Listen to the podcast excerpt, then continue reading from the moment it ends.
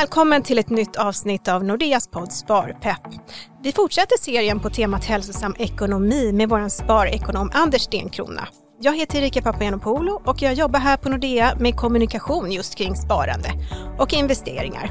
Hej Anders! Hej! Kul att du är tillbaka. Idag är det dags att prata om hur man kan bygga upp en trygghetsbuffert och det passar ju väldigt bra i de här tiderna. Oh ja, det är nu man kan behöva en sån där.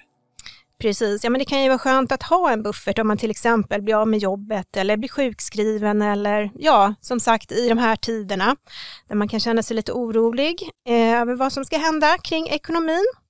Och i förra avsnittet så pratade du om hur man kan betala av och undvika dyra lån och det var ju steg två i den här serien. Precis. Mm. Och eh, vi måste väl också tipsa om att vi även har en webbinarieserie på samma tema. Och anmälan och inspelningar finns på nordea.se webbinarier. Och idag gjorde du ju faktiskt eh, den sista delen i mm. den här webbinarieserien. Så att eh, man kan ju se inspelningarna på nordea.se webbinarier. Perfekt. Mm, precis, men nu är det podd eh, och eh, som sagt, eh, vi ska ju prata om trygghetsbuffert idag. Vad är en trygghetsbuffert och varför är det bra att ha en sån? Ja, Jo, men syftet med en trygghetsbuffert det är att hjälpa dig till exempel vid en livsomvandlande händelse. Och det kan ju handla om att om du förlorar jobbet eller blir sjukskriven eller din bättre hälft blir sjuk eller någonting liknande. Och den här bufferten, den ska ju hjälpa dig ekonomiskt tills du kommer på fötter igen. Så att det tar ju bort en del av stressen över att man, alltså, din ekonomi ska ju kännas trygg och du ska aldrig behöva vara orolig för tänk om det ena eller det andra händer. Utan har de här sakerna på plats så kan du känna dig lugn. Eh, sen är det upp till dig om du dessutom vill baka in lite kommande stora utgifter som du vet kommer i den här hinken eller så kan du ha det i, i den sista hinken med att spara till dina drömmar. Men till exempel om du ska göra en stor renovering, du vet att det kommer, då kan det vara i den här bufferten så att du kan ha pengar på plats när du väl behöver dem. Men hur mycket behöver man i buffert om man till exempel förlorar sitt jobb? Ja, alltså summan, hur mycket du behöver, det beror ju på vad du är van vid att spendera. Så att istället för att uttrycka det i pengar, kronor och ören så brukar vi uttrycka det i termer av hur mycket du spenderar per månad eller kanske enklast uttryckt, vad har du i månadslön? Och att man då har ett visst antal månadslöner som buffert. Och du ska ju ha så många månadslöner som du tror det tar för dig att till exempel skaffa ett nytt jobb eller att komma på fötterna igen. Så det här kan ju variera men generellt sett så talar vi om att ha två till tre månadslöner så brukar du kunna hinna lösa det mesta som kan ha hänt dig på den tiden så att du har finansiering under den tiden. Mm. Men vad ska en sån här trygghetsbuffert bestå av? Det är några olika delar. Kan du inte gå igenom dem? Ja, man kan ju, man kan ju fylla det här behovet på olika sätt och vi, vi, vi pratar ju precis om fyra olika sätt att göra det här på. Så att normalt, om vi nu pratar om till exempel att eh, skydda dig mot en, att du förlorar jobbet, att du har pengar till det. Alltså normalt sett så har du en uppsägningstid på ett par, tre månader. Det är liksom det normala eh, från din arbetsgivare. Och du kan ju dessutom förhandla dig till ett avgångsvederlag som räcker längre än så om du känner att, om det går, så att säga, om du klarar av det med din arbetsgivare. Så det är ett sätt. Så att om du förlorar jobbet så kan du få eh, uppsägningstid och kanske till och med avgångsvederlag. Eh, ett annat Eh, ett sätt eller komplettering till den här eh, bufferten, det är ju försäkringar. Eh, du brukar ju kunna få 80% av din lön, men då behöver du ha rätt försäkring. Och i stort sett finns det tre lager på de här försäkringarna beroende på hur hög lön du har. Så a-kassa kan du ha som grund och det täcker upp till 30 000 kronor per månad. Så att om du får en hög lön så om 80 procent är 30 000, ja mer än så får du inte eh, från a-kassan. Så har du en, jag menar det är ju bra det, men om du vill ha lite mer täckning och du har högre lön så du har mer, ja då har du en inkomstförsäkring och det täcker upp till 55 till 60 000 kronor lite beroende på vem du har avtalet med. Och sen så kan man, brukar man kunna teckna en tilläggsförsäkring om du har en ännu högre lön än så. Så det är de lagren då, a-kassa, inkomstförsäkring och tilläggsförsäkring. Det är bra att kolla upp. Så det är steg nummer två. Första är med arbetsgivaren, det andra är försäkringar. Det tredje är att du kan spara i reda pengar. Det är, liksom, det är ganska tryggt och det känner att det, har du, det är du som har kontroll över. Och det är särskilt om du använder den här bufferten till kommande utgifter du vet kommer, alltså renoveringar och sådana saker. Då kan det vara pengarna. Eh, det här kan ju ta tid att spara ihop så det är bra att skaffa försäkringen först eh, eftersom det tar en liten stund att spara ihop ehm, ett par månadslöner i reda pengar. Och sen så, det kan du antingen ha i kontanter, det skulle i så fall vara steg tre, eller den fjärde nivån att du kan ha det som investerat. Men du vet ju att investeringar tenderar att variera i värde. Så att du behöver ha lite mer pengar än du behöver eh, i din investering.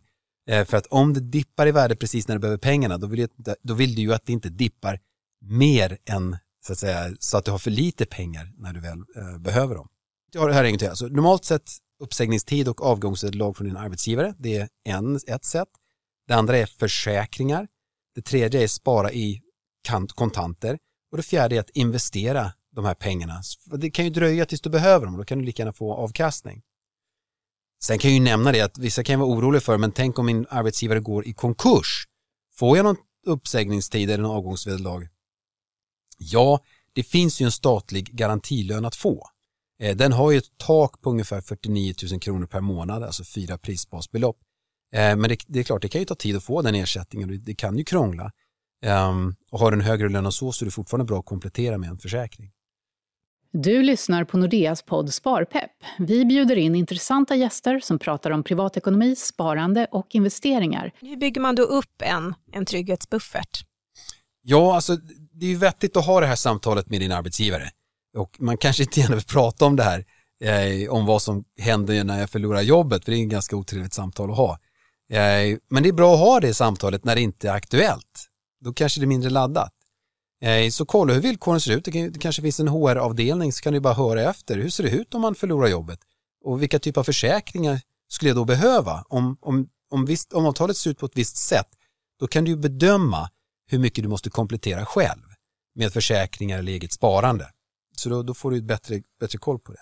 Mm, kanske det kan vara någonting att eh, gå igenom när man börjar jobbet, när man går igenom sådana här lite mer formaliteter kring avtalsvillkor då är det och sådär, anställningsvillkor. Ja, då är det mm. bästa tiden att, att göra det. Men det, det är ju så att du inte ska behöva ta mer försäkring än vad du behöver. Du behöver inte vara överförsäkrad. Men när du vet hur avtalet med arbetsgivaren ser ut, då, då kan du bilda en uppfattning om hur mycket du behöver spara. Och då gör du det metodiskt och regelbundet. Låt det ta den tid som behövs. Liksom. Men bara börja någonstans och så börjar du ticka på. Rätt vad det är så är det där. Men hur lång tid kan det ta då? Kan du inte ta något exempel? Ja, men enkelt exempel då. Vi, vi, vi rekommenderar ju att spara 10% av lönen och då är det först fylla på hink nummer ett, nummer två och det här är hink nummer tre. Eh, så att när du väl börjar fylla på hink nummer tre, då sparar du 10% av lönen. Ja, då tar det ju 10 månader tills du har en månadslön till exempel. Och ska du ha två månadslöner, ja då tar det ju 20 månader. Och det är ju en liten stund så det, det är bra att man har kanske försäkringen på plats snabbare än så. Men ja, men rätt vad det är så har det gått 20 månader, det går fortare än man tror. Ja. Så bara man gör det metodiskt så är du snart där. Mm, det är bra. Men du Anders, eh, det finns ju lite olika sätt som du har nämnt. Eh, men hur kan man tänka då beroende på om man vill spara ihop till en buffert eller om man vill investera till en buffert? Ja, och det här beror ju lite grann på hur riskavärt man är, hur man, ens inställning till risk. Men ja, i vanliga fall så får man behålla jobbet under en ganska lång tid. Det, är inte så vanligt att man liksom får lämna om man inte vill lämna. Och om trygghetsbufferten då har varit i kontanter hela den tiden, och då missar du ju den så att säga, marknadens genomsnittliga avkastning, så den vill du ju ha. Eh, men om du har pengarna investerade och de tappar i värde precis när du behöver dem, ja då känns ju det tråkigt. Så det gäller att hitta en bra balans. Så alltså, om du har trygghetsbufferten investerad i aktiemarknaden, då behöver du ha lite mer pengar än du behöver. Om du förstår vad jag menar. Mm. Alltså just ifall investeringen tappar värde precis vid fel tillfälle. Och då kan man säga, men hur mycket mer borde jag ha då? Ja, men säg så här då. I genomsnitt så utvecklas börsen 10% per år. Okej? Okay? Och den varierar normalt sett med 20% från det. 20% upp och 20% ner. Så 10% upp minus, 10, minus 20% och då blir det ju på minus 10. 10 minus 20 blir minus 10. Och det är inte alls ovanligt att man kan hamna på minus 10 under ett år. Och dessutom kan det vara så att det är normalt, det är en standardavvikelse. Två standardavvikelser, vilket betyder att det kan hända ibland, ja då hamnar du på plötsligt på minus eh, 30. Alltså från minus 10 och så 20 procent till, då är du på minus 30. Så det händer ju väldigt sällan, men det kan ju hända. Men då tänker vi så här, om du har investerat en trygghetsbuffert så behöver du ta höjd för ett 30-procentigt tapp. Right? Då, då, då är du ju safe. Så om du, har, om du behöver 100 kronor, ja men se då till att du har 140 kronor på marknaden. För det kan tappa 30 procent så är det ner på 100. Och då, då, eller 142 för att vara exakt, men det, det är rätt skönt. Och då behöver du, det är så att säga, det är som att ha en buffert på din buffert. Ja. och då märker du att då kan, då kan dina investeringar minska i värde så har du fortfarande tillräckligt med pengar om det behövs. Det känns ju väldigt bra. Mm, du är så klok. det, är så, Ja. det är roligt det här. Eller hur? Det behöver inte vara så svårt egentligen, bara man har en plan så. Men om du skulle göra en eh, sammanfattning. Ja, vi sammanfattar det här. Mm. Okej, så trygghetsbufferten, det är den vi pratar om nu. Den ska ju hjälpa dig finansiellt vid en livsomvandlande händelse. Och det, det är sådana jobbiga grejer, om du förlorar jobbet eller om du, ja till exempel om du förlorar jobbet så ska du ha tillräckligt med pengar så du klarar dig tills du får ett nytt jobb. Och bufferten, ja den kan bestå av överenskommelser med din arbetsgivare, eller försäkringar, eller reda pengar, eller investeringar. Det är upp till dig. Och eh, har du den här på plats, ja då infinner sig liksom ett lugn. Och du behöver inte vara orolig ifall ditt hushåll förlorar en inkomstkälla, eller du, någon blir sjukskriven eller något sånt där. Och det här är en jätteviktig källa till en hälsosam ekonomi och lite frid. Det var väldigt bra sammanfattat. Men då om man har lyssnat på det här nu och känner ändå att ja, men jag skulle vilja ha lite hjälp med de här sakerna. Vad gör Ja, man då? alltså det, det är som allt annat. Är, är man lite flink så kan man såklart ordna det själv. Men det är alltid så skönt att ta råd och hjälp av någon som gjort det här många gånger. Så hör efter med en rådgivare på Nordea och se hur han eller hon kan vara till hjälp och visa dig vilka verktyg som finns. Då säger jag tack Anders Stenkrona. Tack så mycket, alltid Ja. trevligt. Ni får lyssna på fler poddar för snart kommer nästa avsnitt och det handlar om steg fyra, hur man kan se över sin pension. Yes, bästa. Ja, det är väldigt viktigt, så håll utkik. Prenumerera gärna på Nordea Sparpe. I din poddapp så får du notis när det kommer nya avsnitt. Och har du en fråga så kan du gärna mejla den till sparpepp.nordea.se. Och kolla även in eh, Nordeas so- sociala medier och nordea.se för mer inspiration. Och vill du se våra webbinarier så hittar du dem på nordea.se webbinarier. Då säger vi tack och ha det så bra. Tack så Vi mycket. hörs snart igen. Du har lyssnat på Nordeas podd Sparpepp. Podden för dig som vill lära dig mer om privatekonomi, sparande och investeringar.